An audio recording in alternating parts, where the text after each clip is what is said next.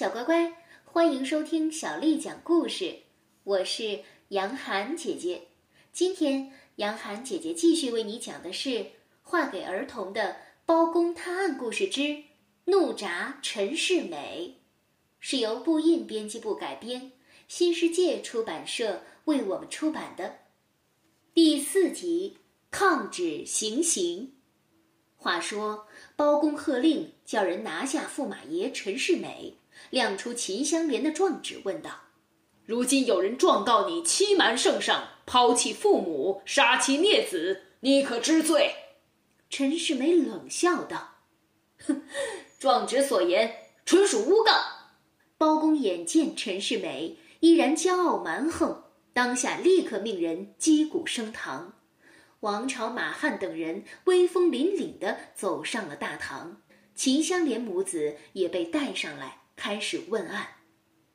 包公问陈世美：陈世美，眼前这秦香莲母子三人，你可认得？陈世美说：不认得。包公又问：既不认得，你为何派那韩琦追杀他三人？陈世美说：我与他母子三人素不相识，为何要杀他们？再者，那杀人凶器光有刀刃而无刀鞘，如何证明是我府内所有？秦香莲这时连忙说话：那刀鞘还留在韩琦腰间。包公于是喝道：赵虎，前去将那刀鞘取来。不一会儿，刀鞘取来。陈世美见到那刀鞘果然是他府中之物，自知无法抵赖，便说道：你这包拯诬陷本宫，我现在就要去面见圣上，求个公道。说着转身就要离去。包拯连忙挡住去路，厉声道：陈世美，这场官司尚未完结，等到官司了结了，本府自会让你上朝面见圣上。陈世美说：我是当朝驸马，谅你区区一个开封府，又敢拿我怎样？包公说：莫说你是当朝驸马，就是当今王公皇子，只要犯罪证据确凿，本府也绝不宽待。来人呐，取下这陈世美的乌纱帽，绑入大牢。一干衙役听命行事。不一会儿，陈世美已被剥下官袍，五花大绑。且说包公绑了陈世美的消息很快就传到了皇宫，公主得到了禀报，立即率了大批太监宫娥匆匆赶到了开封府，怒气冲冲地向包公要人。包公回道：开封府内没有驸马爷，只有罪犯陈世美。公主道：陈世美做了何事？你要问他的罪。包公回道：陈世美欺瞒皇上，弃养父母，追杀妻儿，不仁不义，为我大宋国法所不容。公主一听，顿时花容失色，心中暗骂陈世美竟如此不仁。只是陈世美终究是自己的枕边良人，她此刻真是爱恨交加，又问道：包拯，那你打算如何处置陈世美？包公不假思索地回道：依法按律把他铡了。公主一听包公要将陈世美铡了，心头大慌，想到陈世美一旦丧命，以后的日子自己岂不是要独守空房，便反过气来，那秦香莲害人不浅。于是对包公说：那秦香莲如今人在何处？本宫想见见她。包公于是叫来秦香莲见了公主。秦香莲只是站在原地一语不发。公主见了秦香莲，怒火陡然上升，气势凌人地骂道：大胆秦香莲，见了本宫竟不跪拜！秦香莲却不害怕，徐徐说道：若论国法，我是应当跪你，但论家法，我秦香莲是原配，你是偏房，你应跪我才是。公主一向对人颐指气使惯了，听了秦香莲的话，一时火起，忍不住娇声喝道：来人呐，给我狠狠地掌嘴！包公一听公主要罚秦香莲，立刻起身挡住，一声谁敢放肆，把一干宫娥吓退了。公主这下更是气愤了，又喝道，把这秦香莲给我斩了。只见那些仆从又向秦香莲围将过来，包公又是一声，在开封府内谁敢动那秦香莲一根汗毛。众人又退了下去。来势汹汹的公主眼见讨不到便宜，一时羞愤不已，对包公怒道，包拯，我要你现在就随我去见圣上。包公却回道，恕包拯难以从命，待包拯铡了这负心汉，便会主动前去面禀圣上。公主威风使尽，仍然营救不了陈世美，想到夫君就要丧命，不禁一阵伤心，于是哭哭啼啼，转身就走出了开封府，直奔圣上寝宫，死哭活赖，要求圣上下旨饶了陈世美。圣上知道包公办案一向是铁面无私，若要他放了陈世美，岂不是为难了他？可是公主是自己的亲生骨肉，他的要求也非过分，于是他对公主说，你让父皇想想吧。不过半个时辰，包公正要宽衣休息，却听到王朝匆匆来报说，那公主与王相爷带了圣旨来了。包公连忙出府迎接圣旨，一听竟是要赦免陈世美死罪的指令。包公接了旨，心中一片烦乱，就问王启，那陈世美罪当碎尸万段，恩师为何不向圣上道明原委？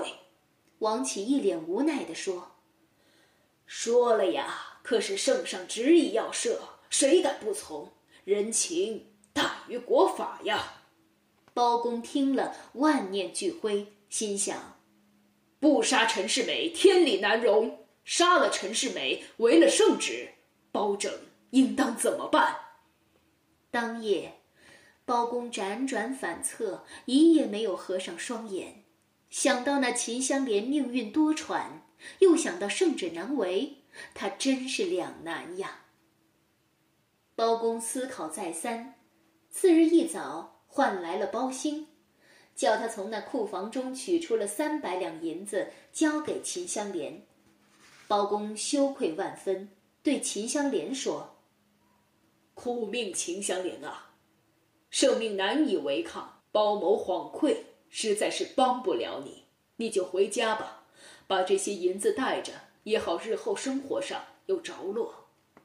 秦香莲一听包公的话，又看见包兴手上捧着的银子，失望又伤心，顿时泪如泉涌，泣不成声地说，传说包大人为民做主，公正无私，铁面如山，却原来也是官官相护啊！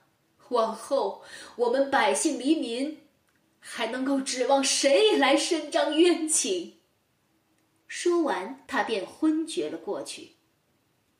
包公听了秦香莲的一席话，心想：这乡下一个村妇尚且知道国法如山的道理，包某如今却不能为民伸冤，人称青天，我竟是徒有虚名，倒是不如这村妇了。想到这里，他更是羞愧难当，当下心头一股热血涌上，他摘下顶上的乌纱帽，脱了官袍，喝喊一声，王朝、马汉、张龙、赵虎。四人闻声赶了过来，包公又是一喊，请出虎头铡，再带那陈世美上堂问审。不一会儿，陈世美已从大牢中被押了出来，一见虎头铡上那冷寒的刀光，骄横一时的陈世美早已吓得魂飞魄散，面无血色。包公坐在堂上，厉声问道，陈世美，本府再问你一次，那秦香莲告你欺君害理，你可认罪？陈世美这时已经瘫软在地，嘴里说，圣上不是已经赦了我吗？包公道，圣上赦了你，天理却不能容你。”就叫王朝取出状纸，要那陈世美在纸上画押。此时公主也已接到密报，车马急急来到了开封府。只见堂上跪着陈世美，一旁的铡刀寒光骇人。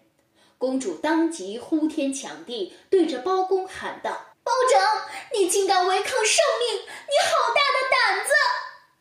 包公对公主的咆哮视若无睹，他已将生死置之度外，笑容满面，喊了一声：“张龙赵虎准备行刑！”那陈世美立刻被架到了闸口。包公又喊了一声：“开闸！”陈世美不仁不义的一生就这样结束了。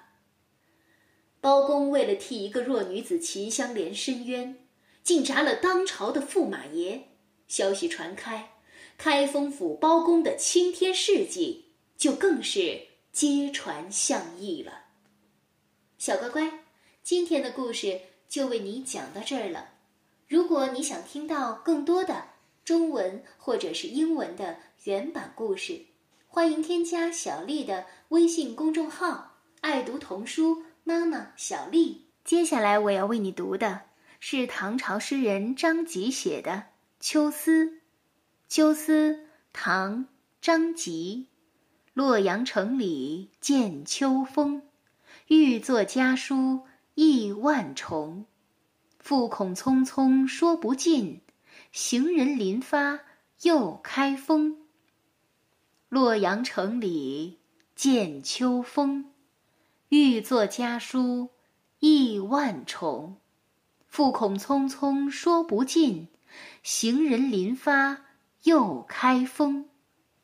洛阳城里见秋风，欲作家书意万重。复恐匆匆说不尽，行人临发又开封。小乖乖，晚安。